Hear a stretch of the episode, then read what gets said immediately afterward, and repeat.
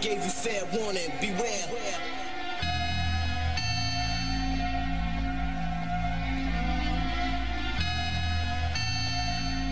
I gave you fair warning, beware.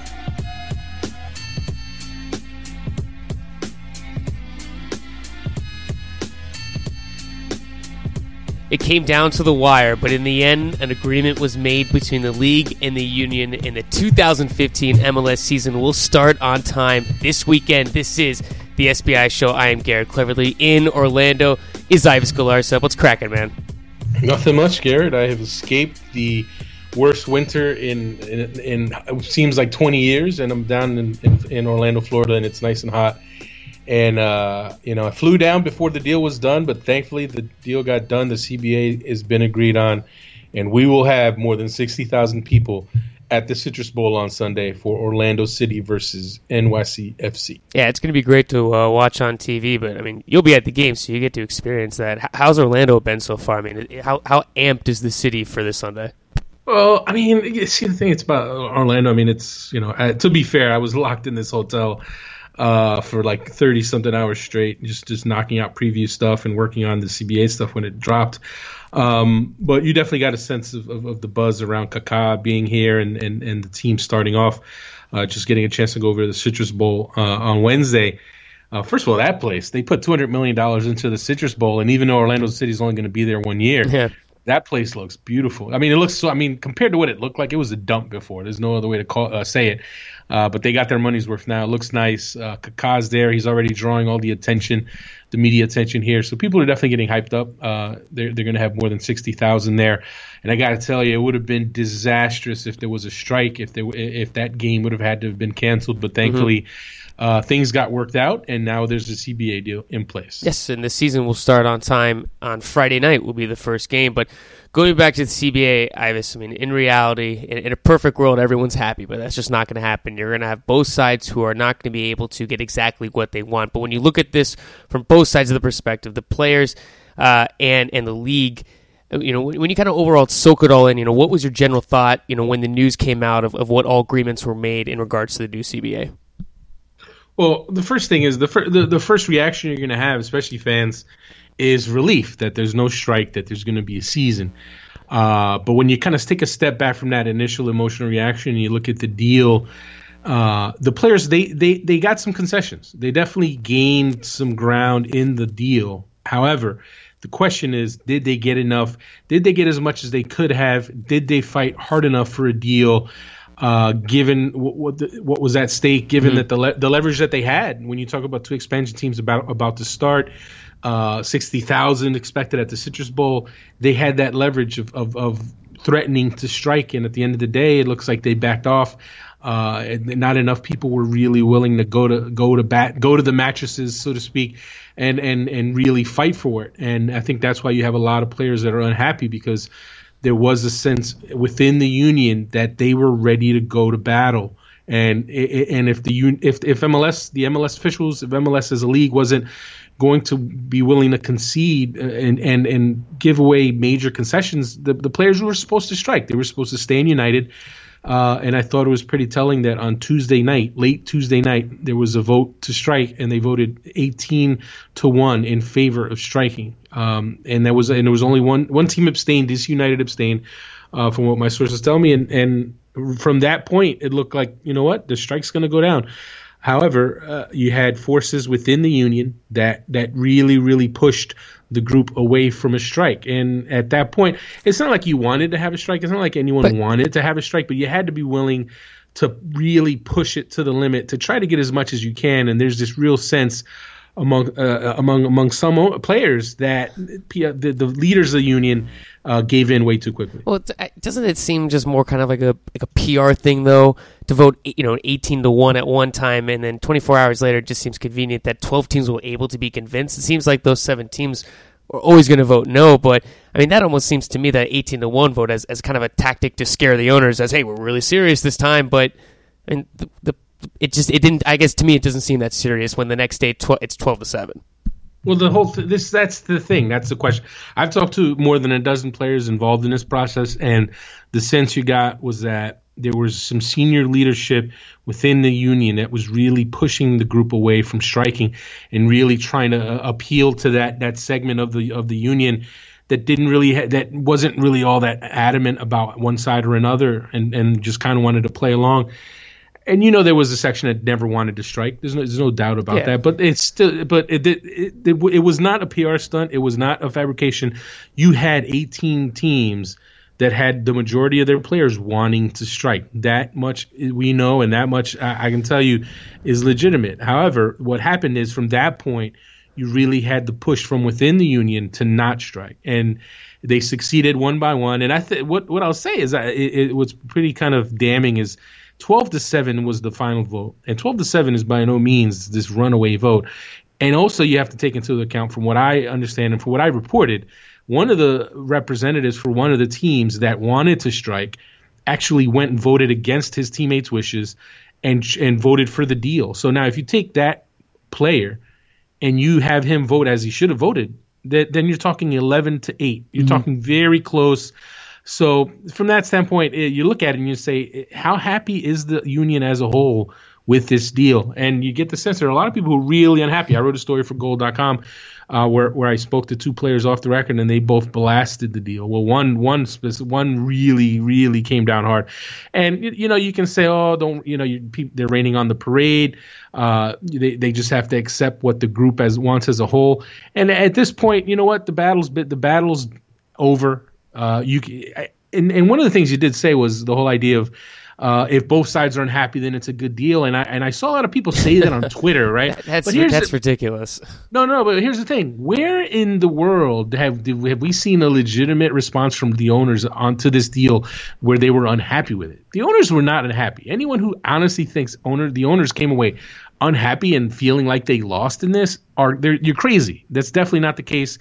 I know some people maybe mistook uh, the vote uh, the vote results that I put out as if that was the owners that were voting in that case, and that seven teams ownership groups didn't want that that CBA deal. That was not the case. This the, the, the I can tell you right now, from what I understand, the owners are are happy with this deal. They're happy. Now, could would they like to have got uh, not given as much as they gave? Sure, but at the end of the day, they are happy with this deal, and that right there tells you that you know if the if the owners as a as a majority are pretty happy with the deal and the union is unhappy a a, a, seg- a large segment of the of, of the union is unhappy and you could see the executive director of the union uh, fired uh, from what I'm hearing now there's going to be a push to that. It tells you that maybe this deal was better for the owners. And you know what? At the end of the day fans don't care. Fans just want they just want soccer.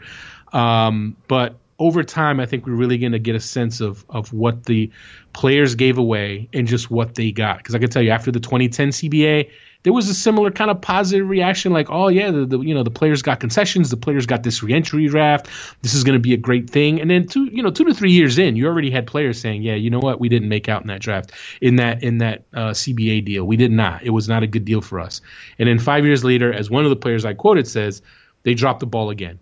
They they they missed a chance again to get as good a deal as they could have gotten. Well, the pl- the players did get a few things, and, and one of the things the owners weren't able to get is they're pushing for an eight year extension on the CBA.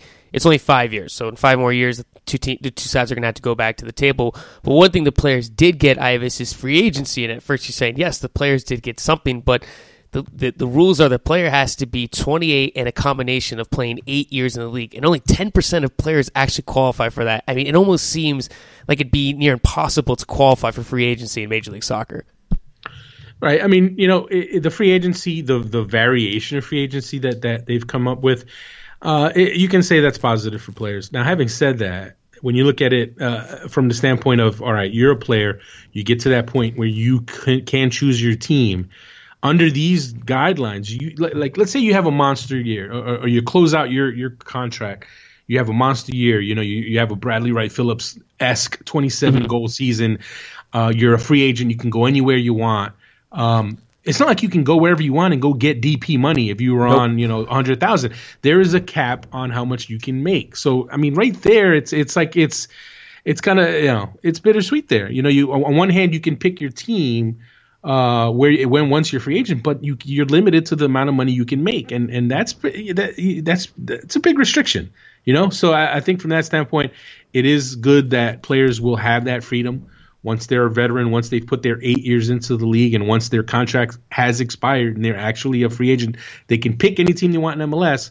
But the amount of money they can make is limited, and for a lot of players, they're pretty unhappy with that because it does it, it, limits you. It's it's one thing to to be able to go where you want uh, without having to be traded, without having to uh, rely on your team to to make a deal for, uh, to to send you somewhere. But the, that that money aspect, I think in in if if anything in a few years mm-hmm. from now, if anything's going to come back to bite them, or if anything that players are going to look back and say, "Man, we really we got taken on that one," I think that is going to be the thing that that players are most unhappy with. Oh, definitely. I mean, it definitely seems like the owners really didn't have to give up that much free agency. I mean, it, it makes sense. Eight years that's a long time, rather than four years. Guys who may be ending the the end of their first contract they signed with Major League Soccer. But eight years, I mean, obviously, you, you may have some guys who are 31, 32, possibly 33 hitting free agency. I, I mean, that that's that's that's that's quite old for a lot of guys.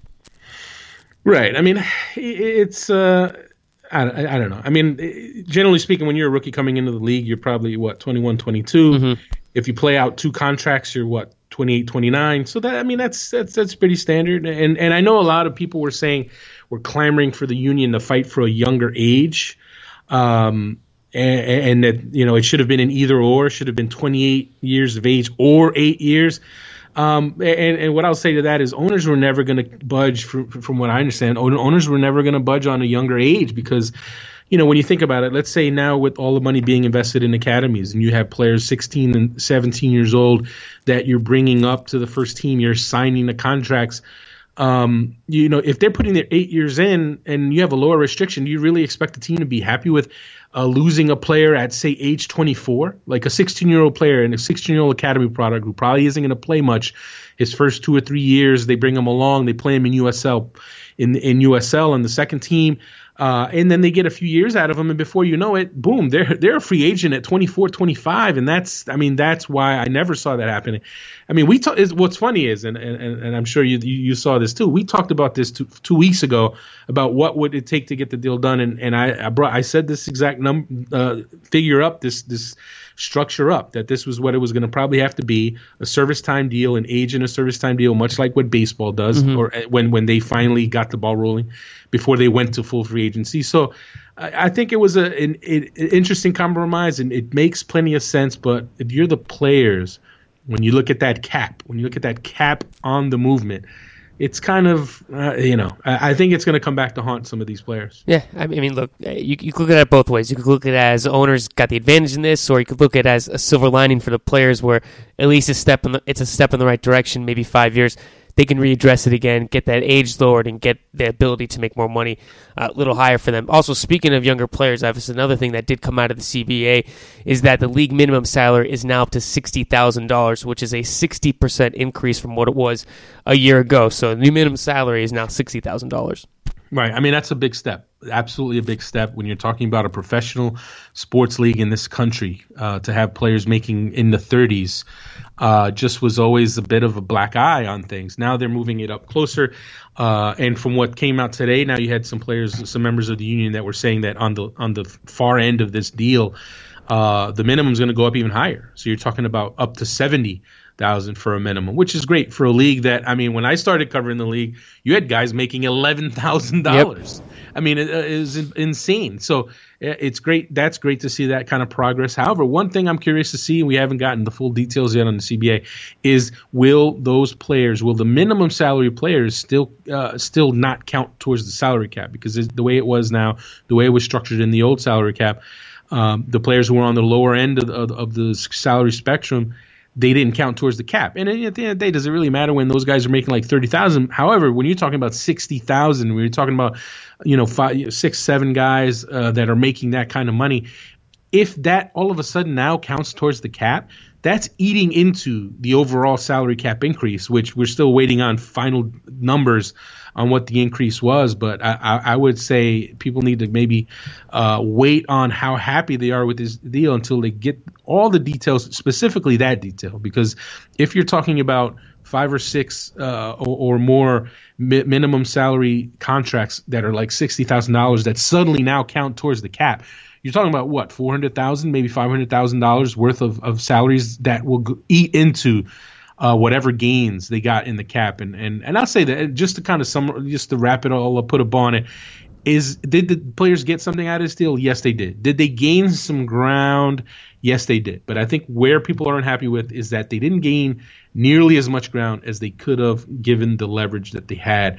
Um, but like you said, I agree with you. It's a step. It, it's a step towards what the ideal will be. It's just you just wonder how long it's going to take for them to get everything they want. And moving over to the CONCACAF Champions League, Montreal Impact is in the semifinals after a 94th minute goal from rookie Cameron Porter, arguably, Ives, the biggest goal in Montreal Impact history. I don't think there's any argument to be made. It's absolutely the biggest goal in Montreal Impact history. It was a great moment for the rookie and uh, and great for Montreal. You know, they obviously have had had a rough go since they've been in MLS, and uh, you know, last year was a bit of a nightmare as well. But they they've they've kind of trudged along and carried the flag for MLS in Champions League, and uh, they're the last team standing. You had I think you had five teams in. Uh, starting out in, in the beginning of the group stages for the Champions League, and, and, and Montreal, after knocking out the Red Bulls to get to the knockout rounds. They beat Pachuca, and, and I got to say, anyone, any MLS fan who was watching that, for all the times that you've seen an MLS team find a way to lose to a Mexican team, to see them turn the tables mm-hmm. and find a late winner like that, it was unbelievable. And I mean, I, I, except for maybe Toronto fans, I, I got to say, if you were an MLS fan and you were watching that, I don't know how you don't you don't sit there and celebrate that just because you look, you know, if you you just all the pain and anguish of years past in that competition and, and all in, in all matchups against against Mexican clubs, uh, it was a big, obviously a big moment. And look, nothing. But look, I, will give Pachuca credit. They were the better. They were the better team really over the course of the of the two legs. But when it comes down to it, is is the result, and, and Montreal did enough. And let's not forget the fact that Pachuca is in the middle of their season. Uh, mm-hmm. Montreal's in their preseason, and for Montreal to get that result, that's why you know you can hammer you can hammer them for for being the inferior side, quote unquote, in the run of play, and Pachuca created the more chances and all that. But th- that's a big obstacle that Montreal had to overcome in, in, in not even being in their season and having to play in this in, in this matchup. And for them to come out ahead outstanding. Credit to uh, Frank Klopas for, for getting it done. And now they're one step away. They're in the semifinals. I believe that I think they might be the first team since RSL to uh, MLS team to get that far. So now they play Alajuelense the Costa Rican side that just eliminated uh, DC United uh, in pretty ugly fashion. Uh, that first game for Montreal will be on March 18th. I know. Also impressive, Ives. Not only do they advance to the semifinals, but beat a Mexican side, which is rare to begin with for MLS sides. CONCACAF Champions League. I mean, definitely two feathers in the hat. On the other end of the spectrum, you have DC United. They did win their game two to one, Ives, but they fall short on aggregate six to four and are eliminated from CONCACAF Champions League. Yep, it was always going to be a tough task to come back and, and, and erase that result from the first leg. The first leg ended up costing them, obviously, and, and you had the, the goalkeeper, Andrew Dykstra, just had a nightmare in that first leg. I'm sure DC fans will look back on the series and say, hey, if we had Bill Hamid, we win that series, or we keep it close. And, and you know, those things happen. So uh, right now, all DC can do is shake it off and, and try to look forward to the regular season. And it was a bit of a bittersweet night when you think about it on the same night that the CBA deal gets done, they get eliminated. And, and from what I understand, they, the players walked into the locker room to the good news. And, and uh, while on one hand, I'm sure they were devastated about getting eliminated, they had to be happy that this season's going to get underway. And DC is going to be a, a, good team, a team to watch in, in uh, MLS this year. And Ives, it's now time for our Western Conference preview, as we did in our previous show, which was the Eastern Conference preview. We started at the very bottom and worked our way to the top. Ives and I combined our rankings into what an what is an SBI show ranking of the top uh, of the ten teams in the Western Conference. And kicking it off, Ives, the number ten team. Who is that? The number 10, the Colorado Rapids, the absolute worst team in the league in the second half of 2014. Uh, it's tough to see them doing that much better, as much as they had some upgrades. But right I think we both pretty much agreed. We have them both near the bottom. I had them at the very bottom. You had them one up from the bottom, but mm-hmm. I think it's going to be another rough year in Commerce City for Pablo Mastroeni and the Rapids. Yeah, I definitely think if, if Colorado can compete for a playoff spot throughout the year, maybe hover for that sixth spot, I think it'll be a good season for them. I mean, they, brought in some veterans over the offseason. I mean, Marcelo Sarvas, great year last year with the Galaxy. I mean, that's a great addition for them. Um, Sam Cronin's there, Bobby Burling, and they also have Zach MacMath in goal. So you have a lot of different pieces to this team, and you kind of wonder how everyone's going to gel together with some with some of the younger players they have returning from last year. You know, Dillon Powers, uh, Shane O'Neill. It's going to be kind of interesting to see how what what type of team identity Colorado's going to have this season. Yeah, you know, the midfield is obviously going to be an upgrade when, when you're able to add a couple of players like Marcelo Sarvas and, and uh, Sam Cronin from the San Jose Earthquakes. But, I mean, it comes back to that defense. And that defense was absolutely atrocious last year. I just don't know if they got if they improved enough. I really don't I really don't think that that they did. And I think that's kind of the consensus uh, around the league. Now, obviously, they could still go out and, and make some additions to help bolster their defense. But for right now, it's tough to see them them being a, a, threat in the West, especially in the West, as stacked as teams are mm-hmm. in the mm-hmm. West. A lot of teams improved. You bring Kansas City over, who for me, I think they're going to have a bounce back year. Uh, it's just going to be too tough. It's going to be too tough. If you're Colorado, you you, you if you're not going to make the playoffs, you want to at least see progress. You want to see Mastroeni show that he's getting the hang of things as a coach. And obviously, last year was a nightmare. But you know, you kind of had to expect some growing pains when you throw a, a inexperienced coach in uh, into the deep end like they did. And Mastroeni, you know, he talked about that this this this winter about just the, the learning experience that he that he had and, and, and the growing pains. And he feels confident about doing better this year. Obviously, everyone does. Every coach asks the same thing. They think they're going to do better. Everyone has the same record at the start of the season. Right. Everyone everyone's optimistic, but when you just the, the cold hard facts are their defense does not look reliable. Their forwards, while Deshorn Brown can score goals here and there, you're not going to say he's like a top forward in the league. Gabriel Torres was a was you know he had an awful year last year, so mm-hmm. it, it's tough to see them really climbing out of the West cellar. I, I, agree. It's especially in the West. It's it's such a difficult. There's so many quality teams uh, on top of them. All right, Ives. Moving up the list, the number nine team in the Western Conference. Who is that? Well, the number nine team in the Western Conference, the San Jose Earthquakes. And I know some people might be a little surprised that we, we have them that low, given the fact that Dom Kinnear is back. Everyone knows Dom Kinnear is a great coach, but it, Dom Kinnear has a lot to work on there. Yep. And they were a really bad team last year. And we haven't seen enough turnaround this offseason to make us think that there's going to be this magical change in results for them. Uh, do you think they did enough this offseason? Yes, they, they brought in Marvell Wynne, which is nice for them. Uh, they also brought in DP Innocent Emeghara. You know, he's he, you know you, you don't know what you're going to get out of some of these foreign guys that come to Major League Soccer. I mean, the question is, Ives with San Jose. I mean, did they do enough going into this season? No, I don't think they did, to be honest with you. And look, last year they had injury issues. Obviously, Clarence Goodson got hurt. Uh, Victor Bernardez had his knocks. Um, so maybe their defense could be a, a, bit more improved. But the real issue for them last year was the goals. The, the, they struggled to score goals. And I know you had, look, Wondolowski was at the World Cup for a big chunk. Um, he had, he had, I believe he had an injury at the beginning of the year, but they, they, I just don't think they did enough. I know they went and signed a designated player, but you know his track record isn't exactly one of a guy that you're going to sit there and say, "Oh, he is a can't miss guy." Obviously, they're going to have their playmaker Garcia healthy now, and that, that that'll help him. He he missed he missed a chunk with injury last year, but I, I just don't see it. I just don't see it. I mean, I know they have look. Tommy Thompson's an exciting young player, but mm-hmm. even he's not guaranteed to start. Uh, I talk, you know I talked to Dom Kinnear the other day about it, and he you know he sees him as an exciting young talent, but you know, he still needs to develop. So when you look at it, you look at their defense, their defense could be improved. I think they will be improved because look, Dom Kinnear, he, if you look at his track record, he's always done a good job of putting together strong defenses. But beyond that, the goals, I just don't know if the goals are going to be there. I think Wando sco- Wondolowski scores his goals. He's gonna, you know, he, will get his he'll get his 15 goals. I he think did. he year. did score 14 goals last season.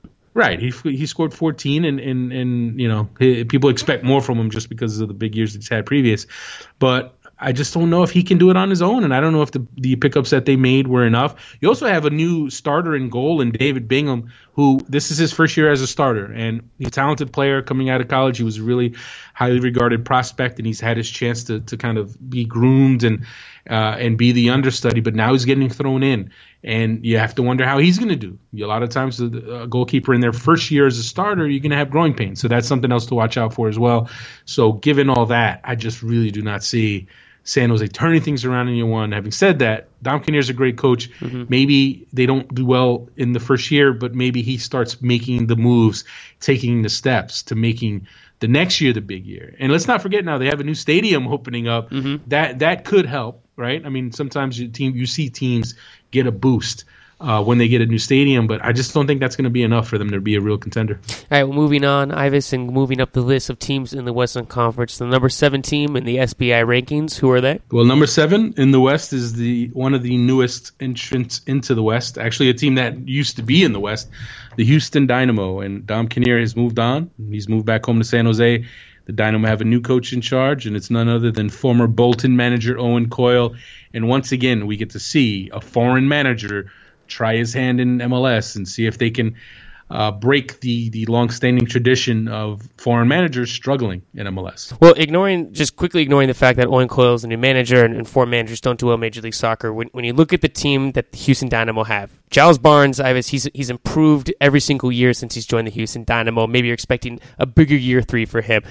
Uh, Houston Dynamo also fixed up their defense, which allowed a lot of goals last year, bringing in Raul Rodriguez. Uh, you have Eric Torres joining them in a few months. I mean, Ives, when, when you look at this Houston Dynamo team in the East, maybe you're saying they're competing for a playoff spot, but in the West, uh, it looks brutal. But still, I mean, Houston looks like they have assembled a pretty good starting 11.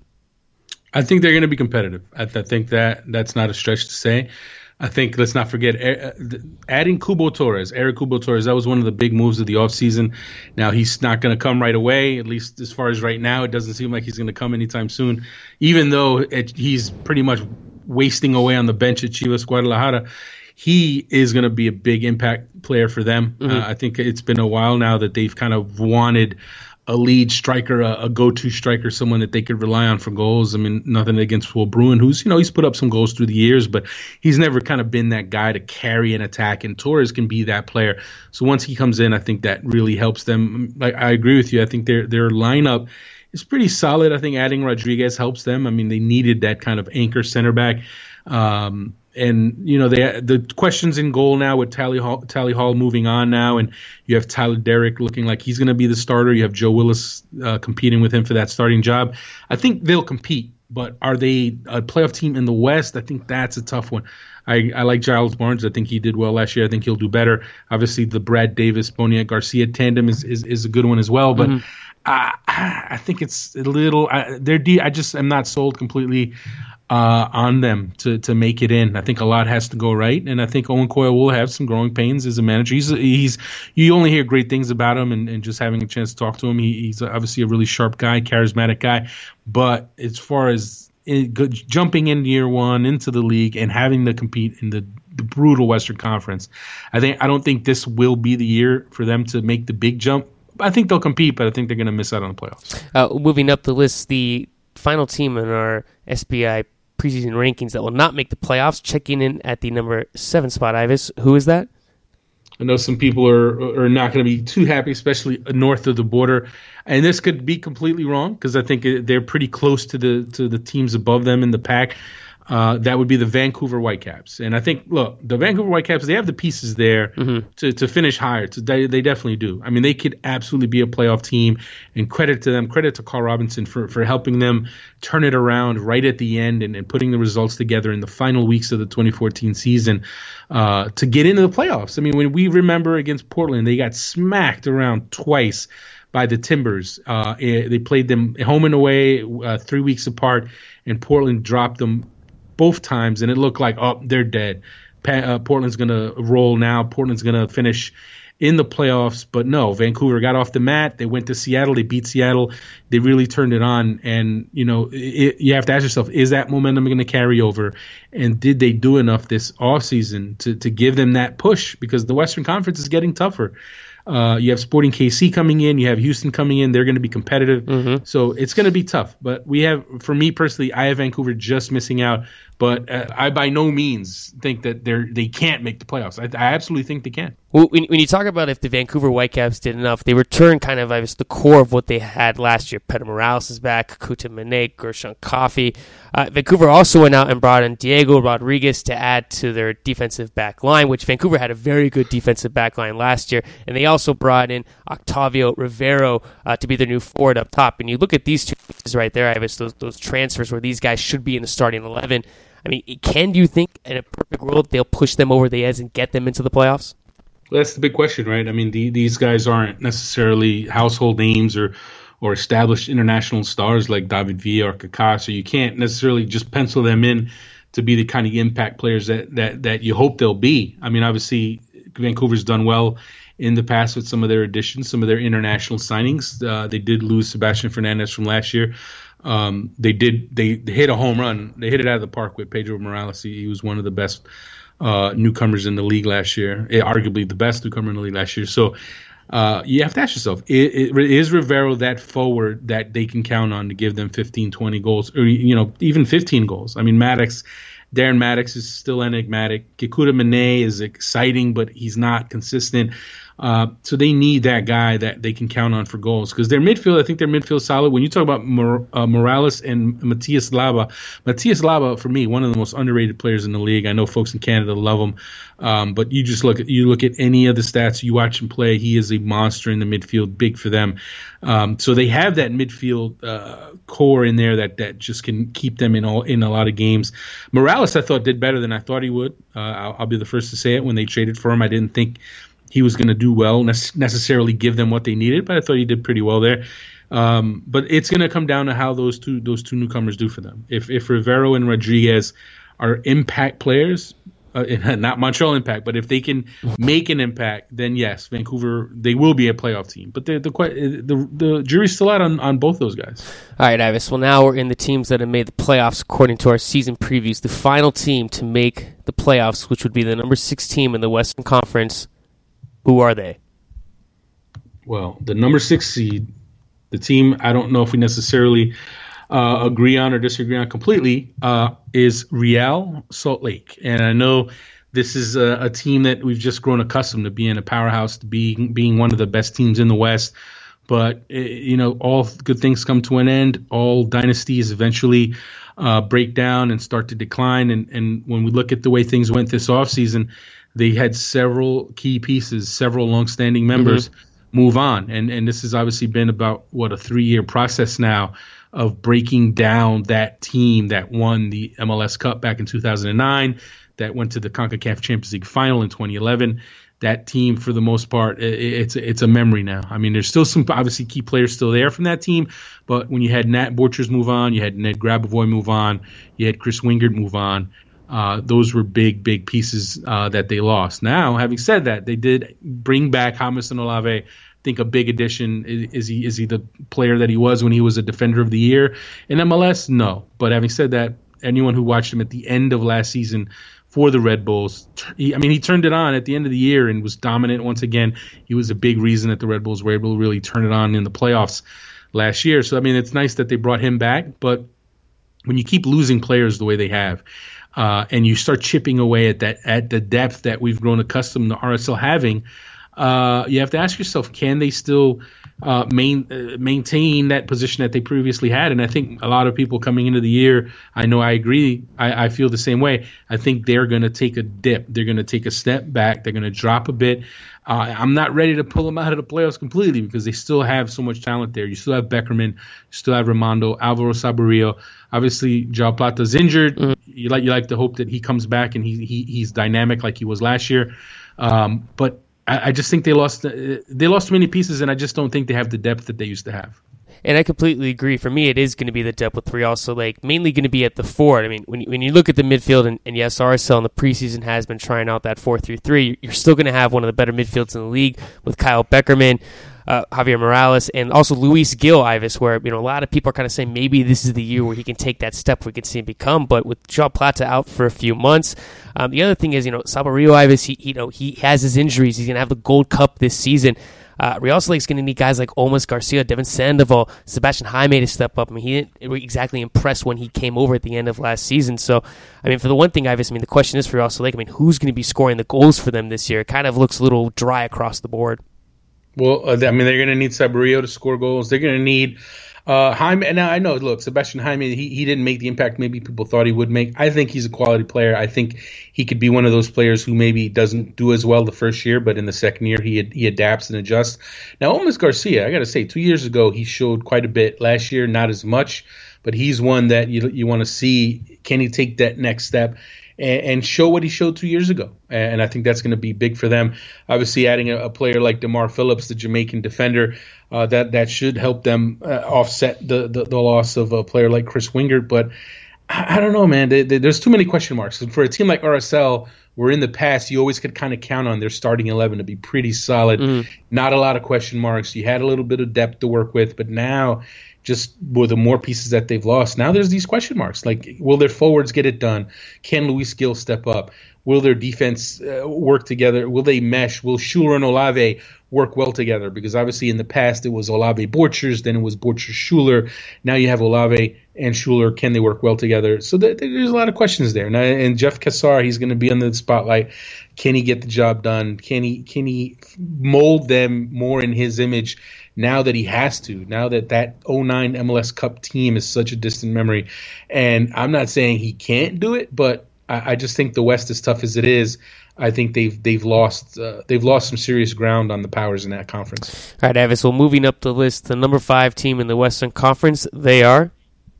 Number five is the Portland Timbers, and uh, I think we uh, actually I know that this is kind of the one team if there's a disagreement on between the two of us. Uh, I, I, actually have Portland. I think they're going to have a bounce back year. Uh, I, I, think it's easy to forget. It's easier for people to forget that last year was a nightmare beginning for them. Uh, you know, every, everything that could go wrong went wrong. They couldn't win a game. They were winless in their first eight. But then from that point on, once they once they stabilized, once their defense got sorted, uh, and that was the big issue for them defensively was they were just atrocious at the beginning of the year. Once they settled it down, once Caleb Porter worked out some kinks, adjusted some things tactically, they were a very good team. They were back to being close to that team that we mm-hmm. saw in 2013, and I think I think they're poised to be that team again. And I, I, when you look at a player like Darlington Nagbe, who only scored one goal last year, but he improved in a lot of other areas, I think he's due for a big year. I know they have some injury issues with Diego Valeri and Will Johnson, who are still working their way back, both working their way back from serious injuries. But I think they, I mean they're eventually going to come back, and I think once they do come back, you're going to see this Portland team be a threat again, and they're going to be right there. They're going to be in every single game. I think now Nagbe's going to have a huge bounce, bounce back year, mm-hmm. and the big signing for me that's going to make a big impact there is Nat Borchers because I, I tell you what, I, I, feel like don't people, I feel like people do not give him his credit. Give him the credit he deserves uh, as always being a, a consistent, reliable defender uh, and an underrated passer for Real Salt Lake. Now he goes to Portland, a team that absolutely needed a center back who could pass the ball out of the back, who could be that calming influence in the back, and he is that player. And so I think for them, he is he can.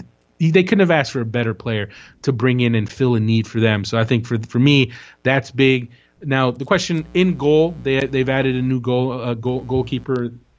The Ghanaian national team starter is in there now. We'll see how he does that that's kind of a question mark, but he is kind of a internationally he's been a success.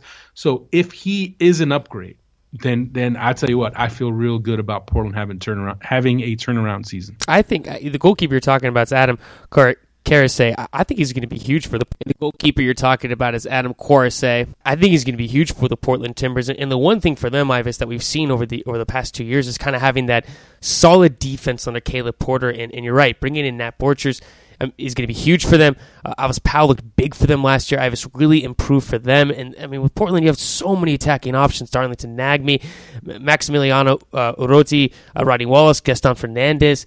Uh, I mean, the one question mark for me is just going to be the midfield. Looks a bit weak to start the season, but I, you know, once you get uh, Valeri back, once you get Will Johnson back, I mean, Portland's going to have a lot of options uh, once everyone once this team is going to be 100 percent healthy.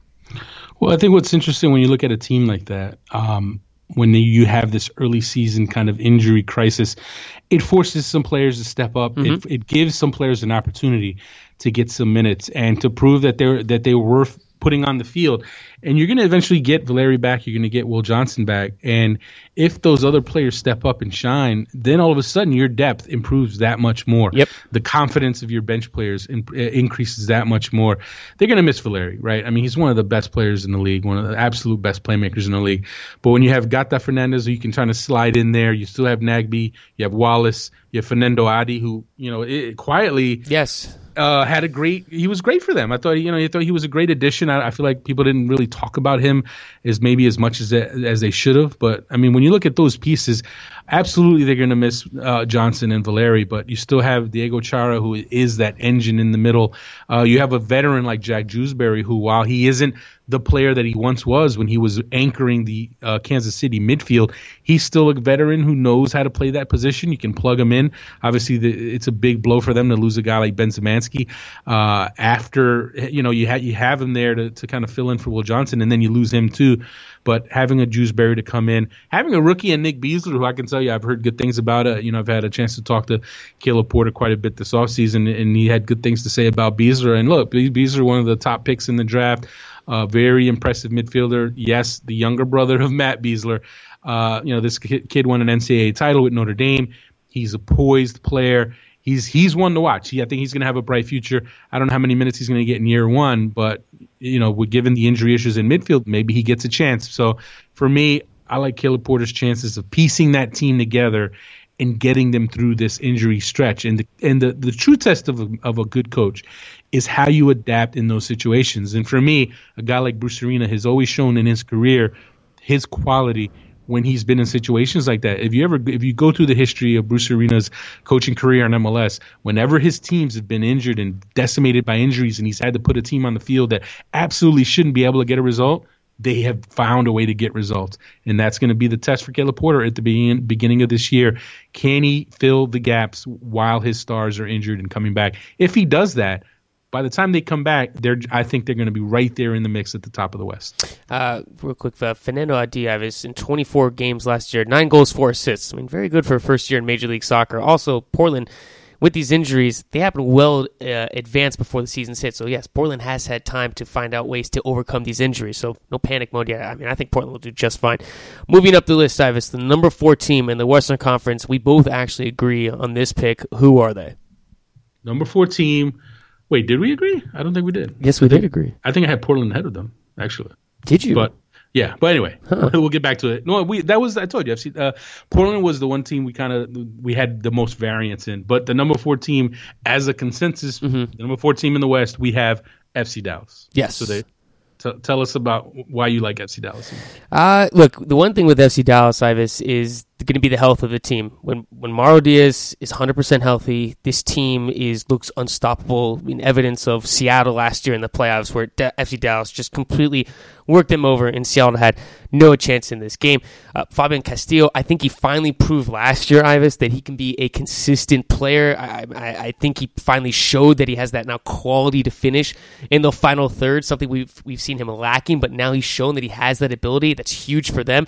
Uh, Blas Perez, I mean, look, another he, look, he's giving me quality every single year for them.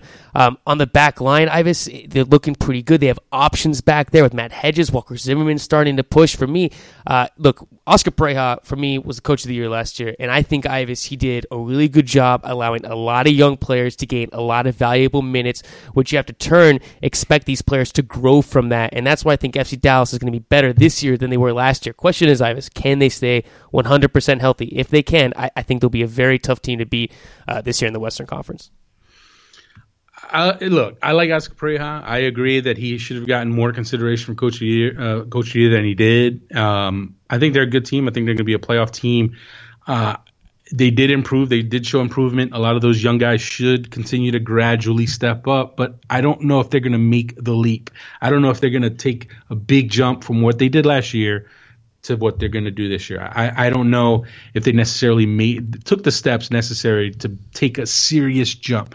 Now, obviously, they had a ton of injuries last year uh, defensively, and Matt Hedges, for me, I don't think he does. He I don't think he got enough credit for what he was able to do, uh, stay, being the the rock in the in the defense there, even when everyone around him was getting hurt and he had to play with. I feel like he played. Uh, everyone in the on their roster played center back next to him last year at some point or another. Um, but I think Dan Kennedy having him in goal, Yes. I think that's a big one. Uh, when the more I think about that, the more I'm like, you know what? Maybe they will take a step up, step up this year. Dan Kennedy, he's been in purgatory the last couple of years in goal for Chivas USA, behind some of the worst defenses you'll ever see. Now he goes to a, a team like FC Dallas with a player like Hedges, with a player like Zach Loyd.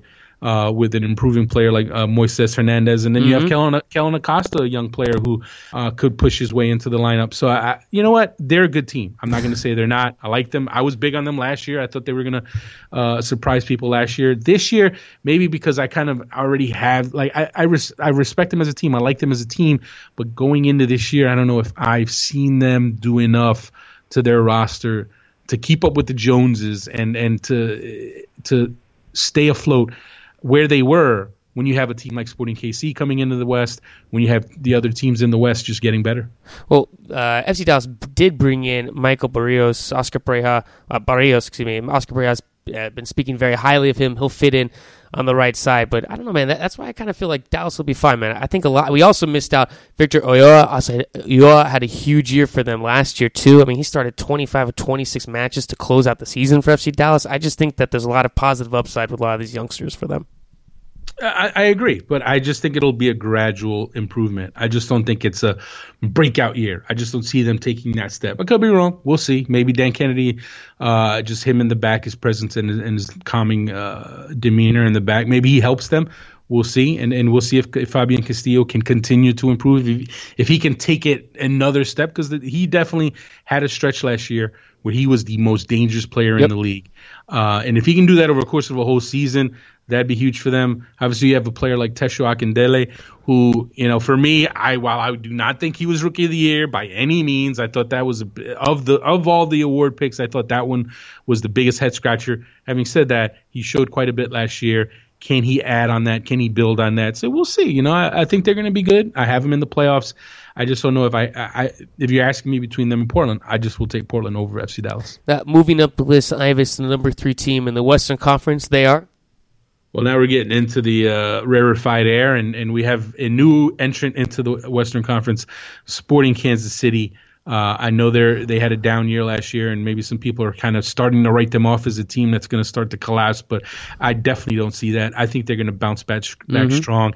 When you have your two players in Matt Besler and Graham Zusi, who were clearly tired, clearly worn down from all the demands of international duty and the January camp last year and the World Cup, uh, and just the number of games that they played. Uh, you know, I think it, I think it really it really showed. And and you had that, and then you had the injuries. The injuries that they had defensively were unbelievable. When you lose Ike Opara for the year, Chance Myers for the year, Matt Matt Besler starts to wear down. Aurelien Collin, his game regressed last year. So every, a lot of things that a lot of things went wrong. And even with all that, they were still a playoff team. Um, but they they clearly st- took a step back. And now when you look at it, you have Besler and Zusi back. They're refreshed. They learned their lessons from last year. They learned their lessons about getting worn down. So they've definitely come in this year uh, aware that uh, of how to maybe avoid that. And then you and you look at the pickups that Casey has made. Uh, Christian Nemeth, uh, all sorts of positive reviews. The, the the forward that they've brought in. You have Roger Espinoza he is back. And uh, you know is while he was in Europe he didn't necessarily do as well as some people would have thought. But this is still a guy who when he was in MLS was an absolute warrior. He was very underrated as a midfielder. And now he's more experienced. He's going to come in and I really think he's going to help stabilize that midfield. I really like Kansas City this year I got to tell you. Well, the one thing that Espinoza should do is definitely pick up the, the void that Rosell left when he transferred out in June, and, and I think that was another thing, Ives, where it, it wasn't, it, you know, you know when you looked at it, I mean, if you really watched Sporting Kansas, City, you know what type of impact that he had on the team, and when he left, you could definitely see that void. But like ha- having Espinoza's back, and I, and I agree. I mean, Chance Myers, Ike Opara, healthy. 100%. That's going to be huge for them. I mean, Graham Zusi should bounce back. And the other thing is, you know, Dom Dwyer, I mean, he looked unstoppable last year. I mean, he should have another huge year for Sporting Kansas City this year. Absolutely, and and a lot of times last year he had to carry them. I mean, he was really. It's crazy when you look at the the the stats for Casey last year. He was the the leading scorer, and I think he scored as many goals as like the next five guys on the list. I mean, it's crazy. So obviously they needed to to improve the attack and give him some help, and I think they did that. Adding a player like Christian Nemeth, the the Hungarian striker, who is been tearing it up in the preseason. So if he is if he ends up being as good as advertised, uh, then there all of a sudden you have extra help for Dom Dwyer. Maybe you can switch up to a four four two. Maybe you can play Dwyer wide. You could play Nemeth, Nemeth up top. Uh, I, oh, actually, vice versa. You play keep Dwyer up top. You play Nemeth wide in a four three three. I really like what they've done. I like what Vermes has done, and I, t- I tell you what, man, they, I think they're they're going to be a force this year. All right, now we're down to the final two. Ives, the uh, well, the number two team to finish in the Western Conference. Who are they? Now we had we were, we were we had conflicting votes on this. Um, we agreed on who the top two teams were, but uh, we had different teams at one, different teams at two. But since I have the tie-breaking vote, we will give number two. yeah, the, I love two. how I love how it's fifty one forty nine percent in your favor. Uh, how how was uh, you? Oh, you think it's that close? Anyway, all right. I digress. All right, number two team in the in the West, the LA Galaxy, the defending champion LA Galaxy. And I know some people will say, "Well, hey, how do you how do you drop the champs?" Well, you drop the champs because Landon Donovan is chilling right now in a college classroom or playing tennis with his girlfriend. He's doing something other than getting ready for the 2015 season, and that is a huge loss. And that while LA is still a powerhouse, that loss is big and that takes them down a notch. Well, the good thing for LA is, I mean, look, they, they, yes, they, they do lose Landon Donovan and they did also lose Sarvas. He, he goes on to Colorado Rapids, but for the most part, Ives, I mean, LA still has uh, the majority of its team coming back. The back line is, is at full strength. Robbie Rogers, AJ, AJ De La Garza, Omar Gonzalez. Uh, the, and then you're also going to have a fully healthy Todd Dunivant. That's going to be huge for them. Uh, Dan Gargan was huge for them last year. Uh, Robbie Keane, once again. Gyasi Zardes continues to improve. And the one thing, Ives, of course, because the roster is legit. But the one thing, Ives, is I mean, how could you get bet against Bruce Arena? I mean, five MLS Cups in 10 years? I mean, dude, the guy will always find a way, even when he loses quality players. Well, hey, you, said it. Five and ten, right? Five MLS Cups, ten years. But guess what? Five years they didn't win. And this, I think, is going to be a year they don't win because I see other teams in the league and at least one other team in the West getting the getting the step on them this, uh, this year. Now, look, ab- LA could absolutely still finish on the top of the West, um, but those two losses are big. And obviously, the one name you didn't mention, yeah, I feel like you, you, mentioned 15 names from the Galaxy. The one player you didn't mention is Steven Gerrard, who will be coming in the summer. That's a huge one for them. Uh, and you know what? Maybe he shows up and he helps push them back into the title picture, make, makes them a champion once again. Uh, but losing Donovan and losing his his dynamism in the attack, uh, you're gonna, they're going to feel that. Robbie Keane's going to feel that. Uh, you're going to have to have other players pick up the slack. You're probably going to see Alan Gordon in the starting lineup. You could see Gyasi Zardes pushed out on the wing the, uh, as he was two years ago. Although now, obviously, he's a more mature player, uh, as he showed when he was with the national team. He, they threw him out wide and he excelled. So it's going to be interesting to see how they cope with losing not just Donovan, but also Sarvas. I mean, I don't know if, if you didn't watch LA on a regular basis, you might not be aware of just how important Sarvas has been for them. And, you know, with his absence, the crazy part is LA moved him because they thought they were going to go get Sasha Kljestan. And for the second time, uh, a deal falls through for them or, or, an attempt to get Sasha Kljestan. It falls through for them. Obviously, last year they tried to get him. They traded away Kofi Opare to DC United to, to get in position to add him, and then obviously it didn't work out. So I think LA Galaxy is still kind of scrambling from that. They clearly want to get better. They're going to get better when they get Steven Gerrard, but I think maybe they one piece away from being the title favorite. Are they a contender? Absolutely. Are they on the short list? For me, I think they're on that kind of three or four team short list for the best MLS Cup contenders. But are they the favorite? I think I think losing Donovan keeps them out of that that spot. All right, Ives. Well, that obviously leaves the Seattle Sounders as the number one team in the Western Conference. Yes, sir. Uh, look, last year they won two trophies. Uh, they they were a, a tough series uh, with LA away from winning uh, three, winning a treble. As much as people don't want to call it a treble, it was it would have been three trophies. Um, and I think they're going to be better this year. I think they are. I know they look. You lose DeAndre Yedlin, that's a big one. Um, but they they add to add a player like Tyrone Mears. He's a veteran. He's not quite as dynamic as as as uh, Yedlin is at right back was at right back. But I, I think they're going to be okay. I think well, the the move to put Brad Evans at center back is a very interesting one and could pay serious dividends for them. Because uh, look, nothing against Zach Scott, but I just never thought he was. Uh, I never thought he was just good enough. I mean, Chad Marshall, obviously MLS Defender of the Year, he's great. But now you add a player like Brad Evans next to him, all of a sudden that Seattle defense that last year was just was just good enough to to play behind the attack, all of a sudden that defense could really be a strength. Well, exactly. That's that's what I was. I mean, look, if you, if you're looking for, I- I will say, if you're looking for anything on Seattle where you want to point out where there may be issues, the defense last year, Ives did allow 50 goals, but you're right. It's going to be interesting to see how Brad Evans transitions. I mean, once again, there's a new role for him, but I mean, Brad Evans always seems to find a way to adjust to every position that he plays. I mean, it's it's amazing to see him do that. But I mean, the defense is kind of the only thing that you know. It's going to be interesting to see how they start out of the gate and how they progress as the season goes on. I think they're going to be a force, man. I think they they uh, they're going to be right there for the supporter shield again. Uh, they're not my pick to win it, but I think they're going to be right there. And I I think I tell you what, I see Clint Dempsey this year really having a big year. Um, and now look, obviously last year he had a great year. Uh, and kind of silenced some doubters who, who who looked on his first season in Seattle and thought, oh, maybe he doesn't have it anymore, or maybe it's just not a good fit. Maybe you know all kinds of crap that they were throwing at him last year. He kind of quieted that. He had a great year. I think this year he takes another, even another step, and really becomes a force. And I think having having Obafemi Martins there uh, to work with, I think their partnership will will, just get even better. Uh, and I think for me, man, Dempsey's going to be in the MVP conversation. I think he will be.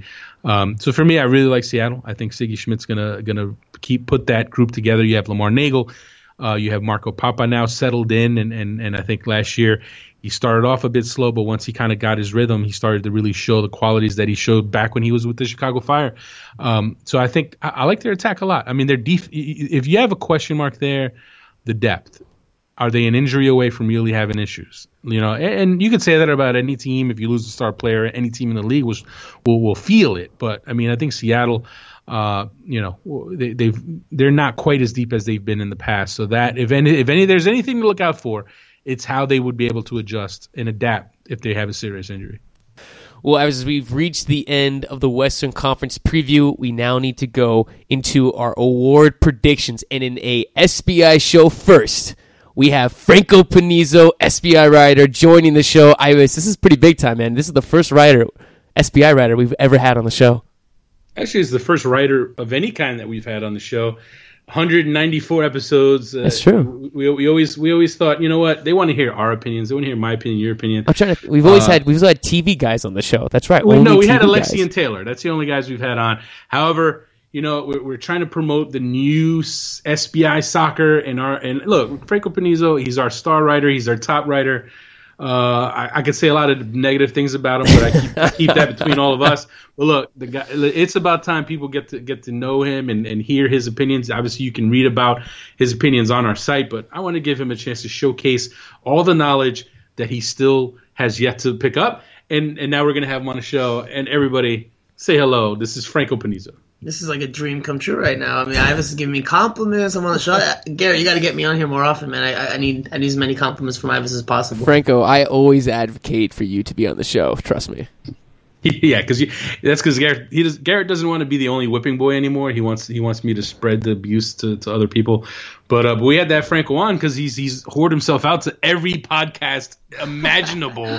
he's been on like fifty eight different podcasts in the last in the last six months. So we figured, you know what? Instead of having him all over every ragtag podcast, let's have him on the SBI show. Give him his chance to shine.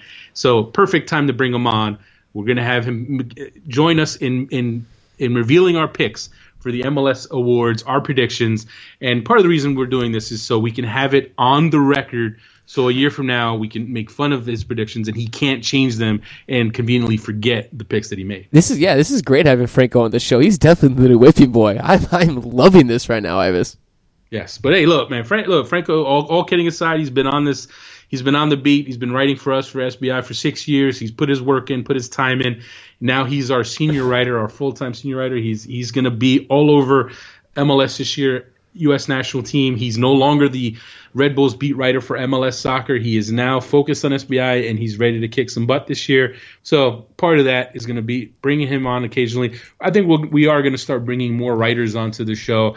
Uh, it, it's, it's not going to be this huge element. I know some other shows they do that all the time. That's like a thing that they do regularly. We're not going to do it regularly, but we will have Franco on every now and then, especially when we're on the road together at all these big games. All right, well, let's go into the MLS awards. As Fr- since Franco's the guest, Ives, I feel like we should let him go first. So just so everyone knows, we're going to be doing defender, goalkeeper, rookie, coach, newcomer, Golden Boot, MVP, Supporters Shield, and MLS Cup.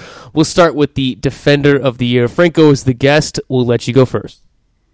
I'm gonna go with Omar Gonzalez uh, over with the LA Galaxy. Uh, you know, he's obviously has years of experience now under his belt. He keeps playing at a high level. Obviously, uh, it's been kind of up and down with the national team as of late, but in MLS, uh, he's still one of the, the best defenders in the league. I think uh, he's, he's gonna take another uh, a little bit more responsibility this year. Obviously, with Landon Donovan gone, you know, and gotta need another leader to, to step in there and, and, fill that role. So I think Omar Gonzalez takes that uh, and, and, does very well uh, at the back for the LA Galaxy. Uh, Ives, I'll, I'll, go ahead and for my pick, I'll go with Matt Besler. I think this is going to be a big bounce back year for him, and I think uh, he's going to show everyone why he's the best defender in the league, and, and I think he's going to anchor Sporting Kansas City, which is going to vastly show it's going to be one of the most improved defensive sides this season.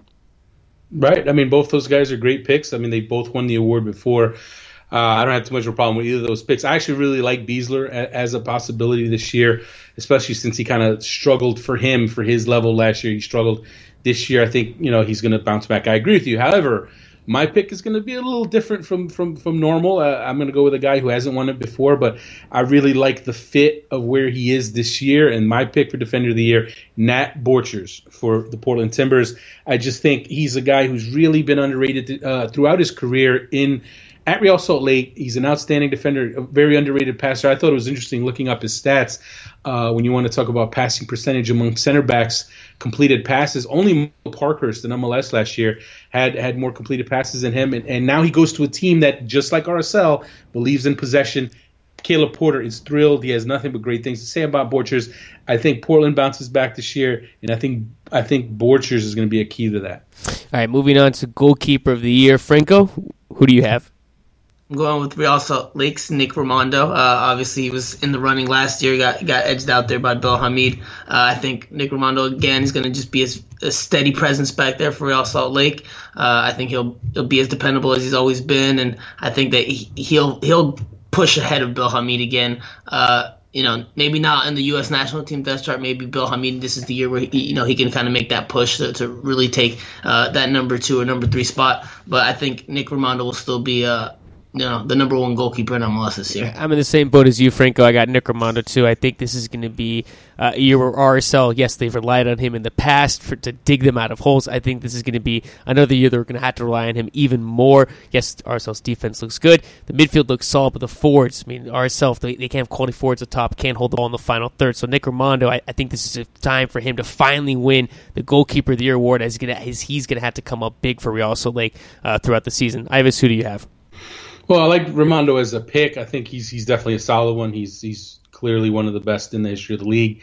It is crazy how he's always seemed to miss out uh, for goalkeeper of the year in MLS. Although he, to to be fair, he's been the SBI MLS goalkeeper of the year on two separate occasions, so I got to point that out. However, for me, for this year, I'm going to go with a little bit of a different pick. This is not going to be a trend, but these two particular categories, I looked at it. I looked at the field, and I, and there were guys who I thought that I think could really step up and surprise. Uh, for me, Columbus Crew goalkeeper Steve Clark.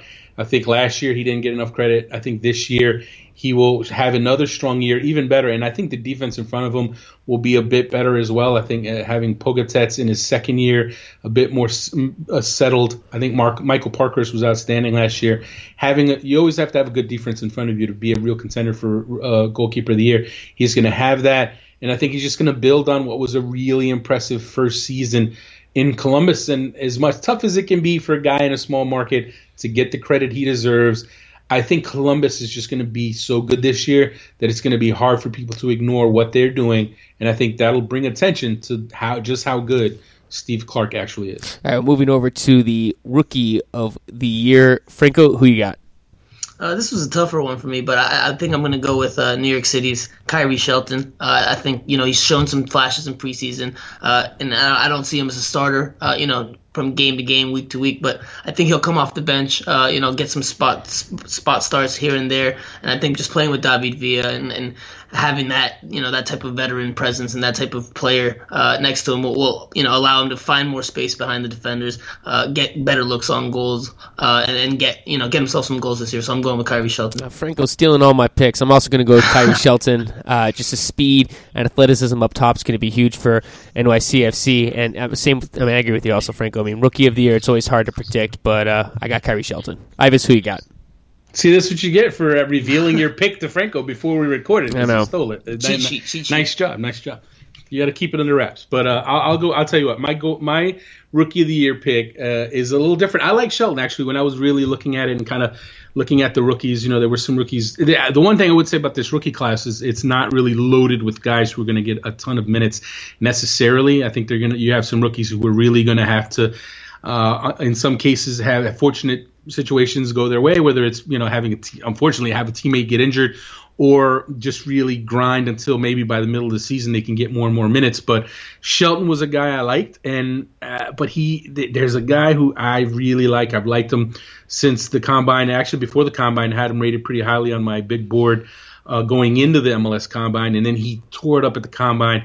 Miguel Aguilar, DC United. He's a guy who, while DC United, obviously they're a veteran team, they have midfielders. They have guys like Pontius and Rolfe and Nick DeLeon.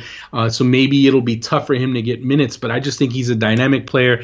I think DC United, with the injury history of some of those same guys, uh, the, the, just with the, the, the numbers game, you're going to have injuries in that group.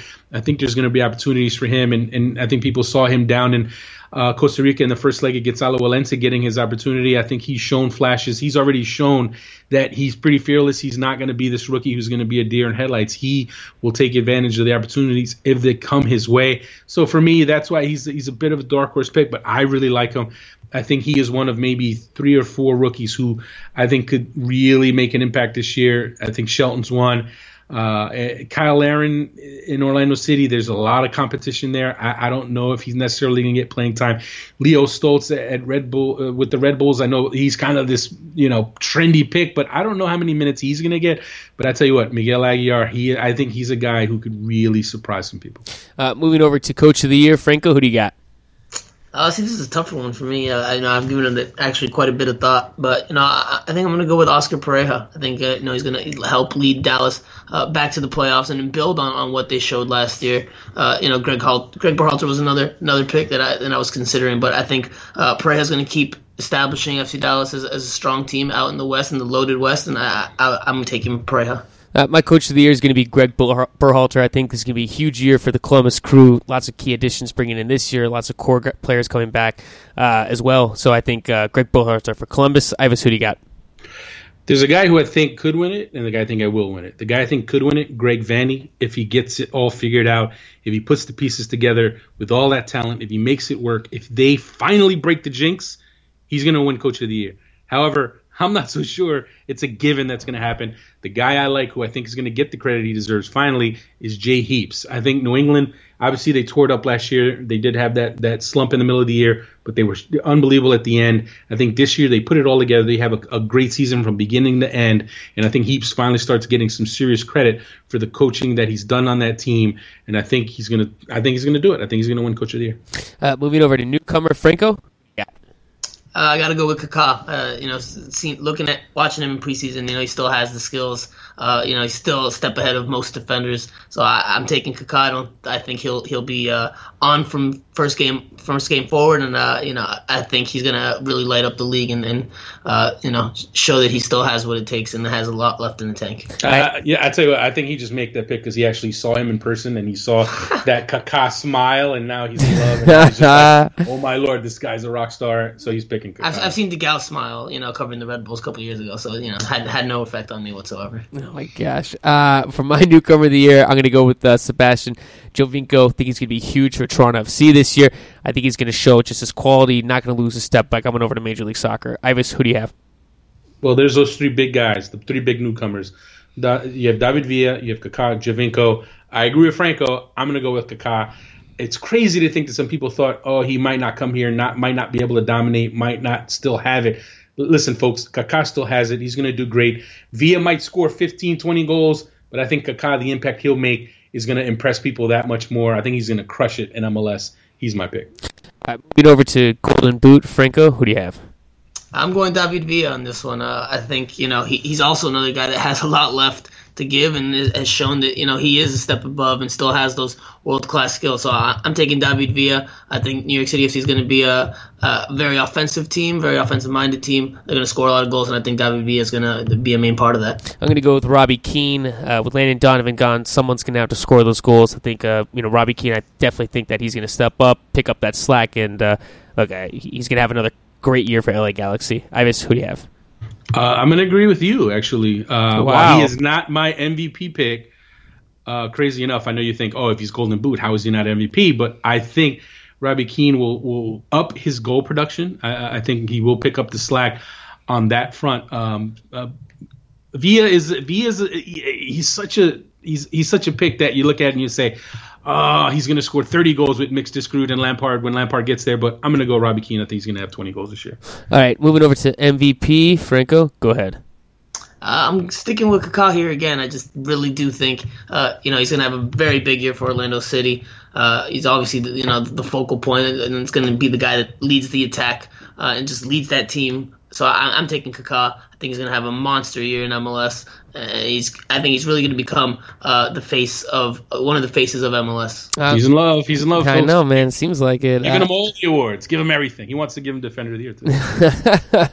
Uh, my MVP is going to be Clint Dempsey. Uh, look, he, he's showed that he, you know, MLS is not going to hold him back from being the player that he has. He had a big year for the Seattle Sounders last year, and I think that everyone, we all agree this could be a huge year for the Seattle Sounders. I really think that Dempsey's going to lead that charge. Ives, who do you have? Gary, just admit right now that you have on your browser goal.com opened up and you have read my prediction because I already picked MVP. It's online already. Clint Dempsey, I agree with you. I didn't steal your pick because it's already online. Clint Dempsey, I agree. I think he's going to do it. I know he's going to split some votes with Obafemi Martins, and I know there's going to be stiff competition. Uh, I actually like Kaká. I, I, I, agree with Franco. I think Kaká is going to have a huge year, but I just think Seattle's going to be a monster this year. I think Orlando City's going to have their growing pains. Clint Dempsey, I think he's going to step it up and just be just he's going to put up crazy numbers this year. I really I really see it. Uh, supporter shield, Franco, go ahead. This, this is another tough one, man, because you never know how injuries play out, how midseason acquisitions uh, come into come into the whole thing. But I, you know what? I'm going to take the New England Revolution uh, out in the East. I think uh, you know they have a, pretty well-rounded roster, uh, a lot of attacking weapons. Uh, Charlie Davies. Now you got Juan Agudelo in the mix. Teal Bunbury, uh, Lee Nguyen. Uh, you know, and then you got Jermaine Jones, you know, st- coming back for his first full season in MLS. So I think they're gonna have a, a big year. I think they're gonna be pretty consistent, and I think they'll have the best record uh, when the regular season's over. I'm gonna go with the LA Galaxy. Uh, they returned, I mean, the majority, the core of the team they had last year. Yes, Landon Donovan's gone, but you have just so many quality players for, for the LA Galaxy in the starting eleven. Also, you're gonna see the addition of some younger players, and I think Bradford Jamieson, possibility of a player that you may want to watch too, may want to watch. So I think LA Galaxy will be far uh, win Supporters Shield. Ives, who do you have? Uh, I don't see LA just because the West is so tough. I think they're just going to play a tougher schedule than the top team in the East. My pick, which again is already online. I think Frank was checking out his phone. He saw my pick, New England Revolution. Uh, as I mentioned with the Coach of the Year pick with Jay Heaps, I just think they're going to crush it. Uh, I think they. I don't want to say they're going to run away with the East, but I think they're going to win by a comfortable margin. I think I think Andrew Farrell is going to slide in perfectly in center back to replace AJ Soares. Agudelo is going to do well. Lee Nguyen's going to kill it. Jermaine Jones is going to boss the midfield for the entire year. New England Revolution. Uh, MLS Cup, Franco, and I want the winner and the losing team as well. The winner and the loser. Okay. Uh, I think New England gets back there. Uh, I think they're going to make it again, and I see them losing again. Uh, I'm taking Seattle over New England uh, MLS Cup. I think you know, Seattle was, was is getting closer and closer every year, and I think this will be the year where they finally, you know, make that push to, to the title game, and I think they'll actually uh, win it this time, knocking off New England in the final. Yeah, I'm going to be same boat as you, Franco. I, I, think Seattle will defeat New England Evolution. Seattle will finally uh, win that exclu- you know elusive MLS Cup title. Ives, who do you have? Well, it's funny. We all three of us have the same two teams in the final. However, I do not have the same winner. I have New England breaking the jinx, and and it's just going to be so fitting because they are going to break the jinx of not winning, being able to win a MLS Cup, and they're going to hand the jinx over to Seattle, who we, as we all know, have been chasing that elusive MLS Cup so hard. I just think this is the year for New England. I think along with them winning a uh, Supporters Shield, they'll have the home field in the final. And I can see it now. I can see Gillette rocking. Anyone who was there to see the Revs against the Red Bulls in the Eastern Conference Finals saw how great an environment that was, even though it's a huge football stadium. But imagine an MLS Cup in Gillette. I was at MLS Cup and in Foxborough at the old – uh, Foxborough Stadium when they when New England played LA in 2002, and that was incredible. It'll be even better this time around. Lee, uh, Lee Nguyen, Jermaine Jones, they're going to win it. They're going to take both ty- both trophies. Jay Heaps lifts the MLS Cup finally. All right, well that ends the SBI show season predictions. Time to kick Franco off the show. So Franco, thanks for stopping by, man. How was your experience? You got to tell us. Did you enjoy yourself? I did. I did. Uh, you know, especially with the compliments in the beginning. You know, I'm not gonna let Ives live that down for the rest of this trip here in Orlando. So I'll be bringing that up quite a bit. Might might throw it on Twitter too. So uh, you know, I do appreciate it though. I, hopefully we'll be back soon. Maybe your voice, maybe your voice will get recognized at bars now, Franco. I mean that that's pretty big time. Yeah, anybody recognizes your voice, Garrett. All the time, dude. They always be like, "Oh, you're, you're that you're that whipping boy in the SBI show." I'm like, "Yes, I am." That's right. No, but uh, but yeah, no, it's great to have. We'll have Frank on. We'll have him on a bit more throughout the year, obviously, and uh, uh, allow him to let people know uh, know his opinions and get him out there. So it's good to have him on, and I'm, I'm sure we'll have him on uh, again pretty soon. Yeah, this is pretty casual too. Cause me, me and I just got along here. Usually we don't get along when we t- when we start talking soccer. We just start you know butt, butting heads. So uh, look forward to that uh, you know in the coming months. I'm taking it easy on him. I don't want to have him to have a, an awful first experience, but slowly but surely we'll start to, to, to you know whip him into shape. We'll start to abuse him just like I abuse you, Gary. Yeah, we'll we'll destroy all Franco's hopes and dreams. That that's what we need yes. to accomplish. Tear him down and build him up. That's yeah. how we do it. that is such like a Jersey thing. All right. all right, Franco. Thank you for stopping by. Ives, we need to continue on. So, Franco, we'll talk to you later. All right.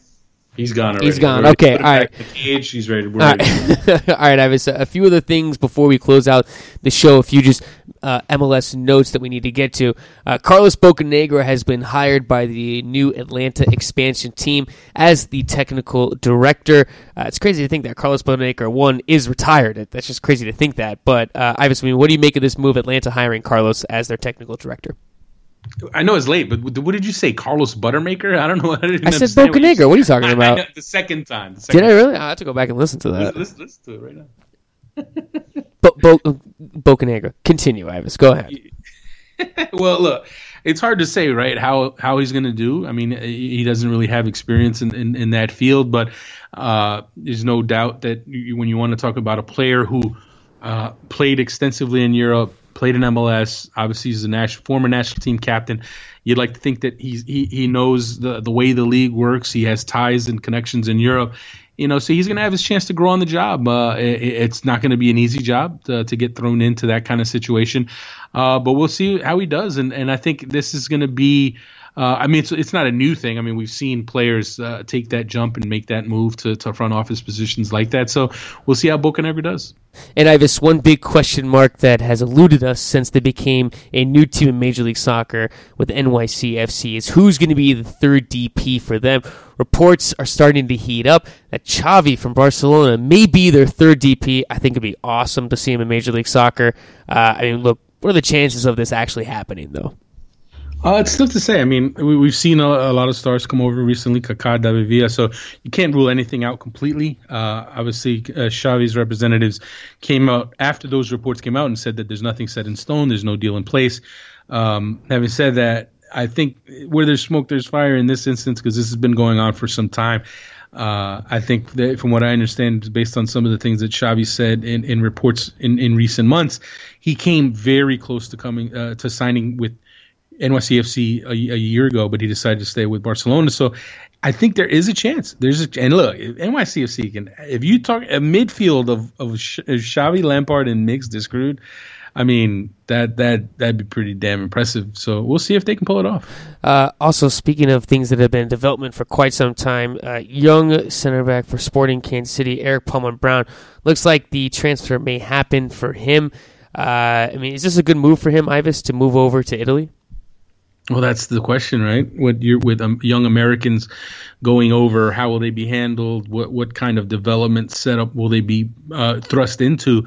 I mean, let, us just to, to, be clear, uh, Juve, Juve Juventus's interest in him is not like, oh, we want to sign Erik Palmer Brown because we think he's going to start for us. It's completely speculative. It's it's a chance you know, because you, you, don't understand the kind of money that these clubs have, and and for them, it, it, it's kind of a, a, lottery ticket. You know, they, they they buy a player like Palmer Brown, they put him in their development system, and maybe a few years from now he can develop into a top a top talent. Obviously, their scouts see the skill set, they see the upside, and they think he's someone who could help them years down the road. Uh, the thing is, with I know some people will look at it and say, why would Sporting Kansas City sell a young talent like Erik Palmer Brown? When it comes down to it, you know, his contract with KC is not a lifetime contract. His contract will expire, and at a certain point, if you're Kansas City and you're looking at him and you're saying to yourself, okay, he only has a couple years left on his deal. He's not someone who's necessarily going to start for us this year, um, maybe not even next year. So if we have a chance to cash in now and sell him, uh, why not take advantage? Why not sell them and, and recoup that and, and, and use those resources, uh, use that revenue for other for other resources, so uh, for other things, whether it's you know signing players or helping boost their academy and, and reinvest in their academy. So I have absolutely no problem with this move. I, I think look, Kansas City, when you when you want to talk about the way front offices and MLS operate, they're one of the best in the league at everything they do in terms of you know trades that they make, draft picks uh,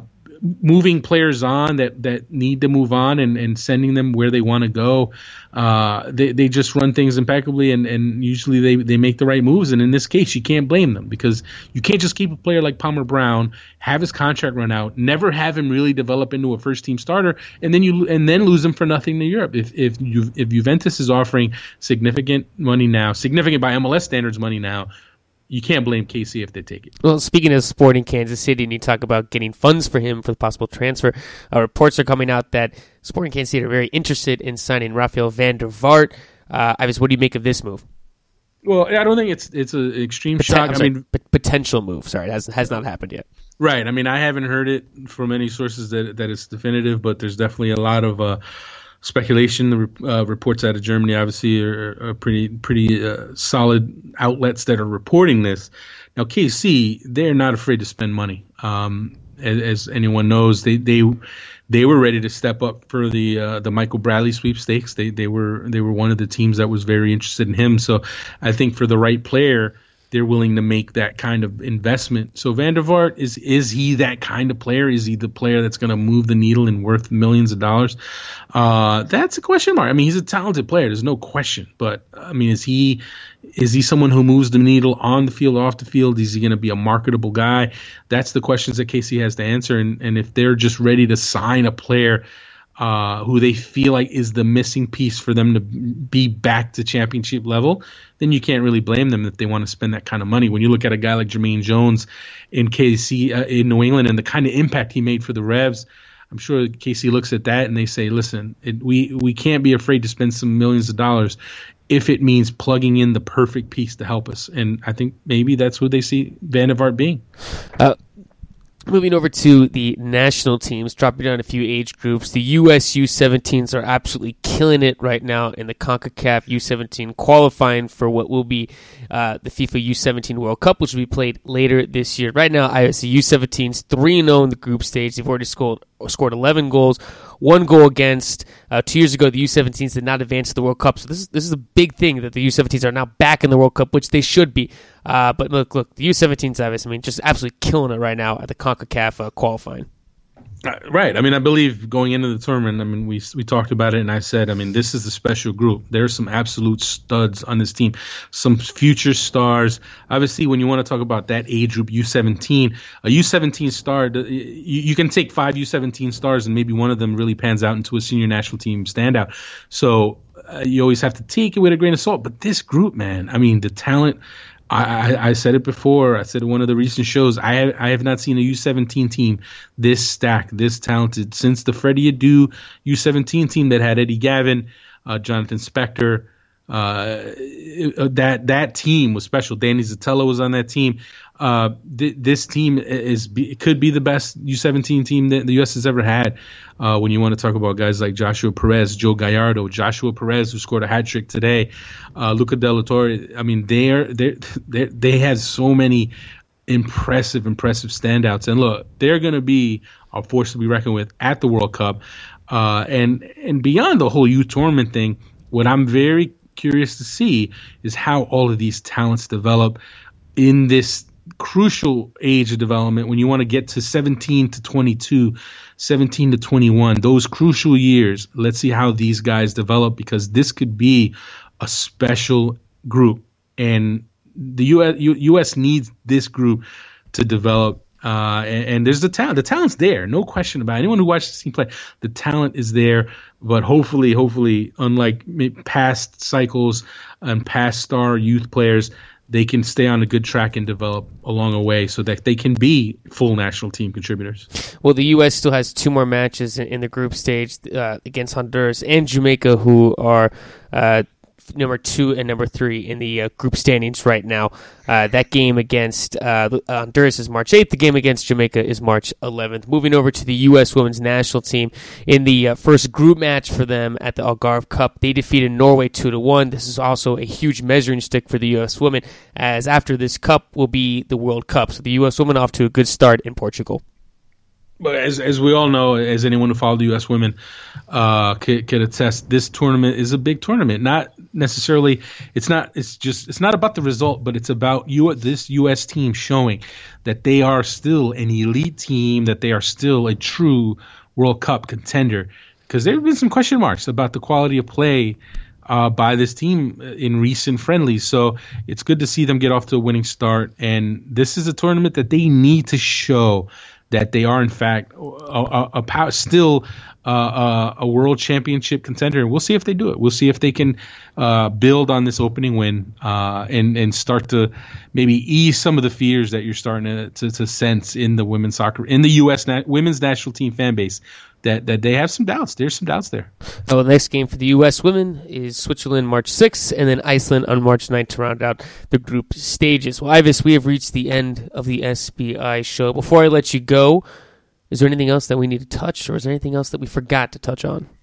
Um, I think we covered a lot. I mean, obviously the CBA, it's, it, it's as much as you know, some people aren't going to be happy with the deal. It's great that we avoided a strike. It would have been an absolute nightmare if if a strike had happened, if if the first week had to be canceled, if this opportunity had been missed to make a strong opening statement in this new market of Orlando, where the fans are so excited, uh, this game is going to be so huge. Um, not it, it's not just Kaká David Villa making their MLS debuts. It's sixty thousand filling a stadium and another example of, of MLS growing and heading in a positive direction. So, uh, you know, good job by whoever, all the people that were involved in making it happen. Uh, was it the best deal possible? Maybe, maybe not. But it seems like progress. You feel like there was a step forward, and and above all, the league avoided a huge taking a huge step back. So from the, and from that standpoint, it was a good week. Completely agree, Ives. Look, I, am just excited to, uh, to chill at home on Friday night and watch uh, watch soccer tomorrow, man. I'm excited. Actually, watch soccer all weekend long. It's, it's gonna be fun. Yes, sir. Man, staying home on Friday night. God, things single Garrett three years ago wouldn't have said. Man, what happened? Nice. You're all you're all domesticated, man. I'm telling you, man. A father time catches up with us all, man. You're you're you're slowly. Uh, you slowly hanging out. It happens to every, look. Even Franco, man, he's twenty. He's twenty six now. He's about to be twenty seven. You know, we'll, we'll, be hanging out. He'll be checking out the ladies, and uh, you know, I'm already telling him, look, nah, she's too young for you, man. So it happens to everybody. So I know he's in denial in that front, but you know, it, it is what it is. But it's great though, man. You know what? It, nothing wrong with getting old. Nothing wrong with, uh, you know, experiencing because experiencing things, and and and it's funny because you get to a point and you look back and you're like, man I've been through a lot. I've learned a lot. I've experienced a lot, and you know, you'll get there, man. You'll get there. We'll be, we'll, hopefully, the show will keep going strong. Uh, and then you know, you and I will be talking about the the wedding plans. You know, I, am already going to be the best man at the wedding, so you know that's already settled. So it's great. Oh, do we do we settle on that? Right, that's what you told me. I mean, I don't know. I mean, I don't have to be. You can, you can go hire a best man like Kevin Hart. You know? No, dude, you're gonna be the no. You're gonna be the DJ at the wedding. I need good music at the wedding. Well, that's tr- well. This is true because we don't want we don't want SBI show outro music. We want intro music. The outro But, uh, music's fine. yeah, the three songs you rotate. That's No, not anyway. true. I do other songs and I rotate because I'm sick. You know why? Don't- don't be I know. I know. But uh, but no, you just want me to be the best man because you want to have a, a, kick-ass bachelor party. Let's just admit that. Oh, that's actually very true. I didn't think about that part. Well, there you go. See, So I don't because I don't even know if I want to have one. Do I have to have one? You have to have one, and it'll be a tame one. It'll be a nice, you know. We'll have a nice. Uh, we'll have a good time. We'll get the. We'll get your brothers in. We'll we'll, we'll send you off in style. Thanks, Ives. I appreciate that. All right, man. Well, we've already hit. We, we're about to hit one one hour thirty minutes on the show. So, with that, I'm gonna let you go. Enjoy the rest of your night, and I'll catch up with you after the weekend. all Right? Yes, sir. And as always, everyone, thank you for listening to the show. Thank you for the views. Thank you for the comments. Enjoy week one of the Major League Soccer season this weekend. The SBI show. We'll be back again on Monday morning. That is Ives Galarcep. I am Garrett Cleverly. This is the SBI show.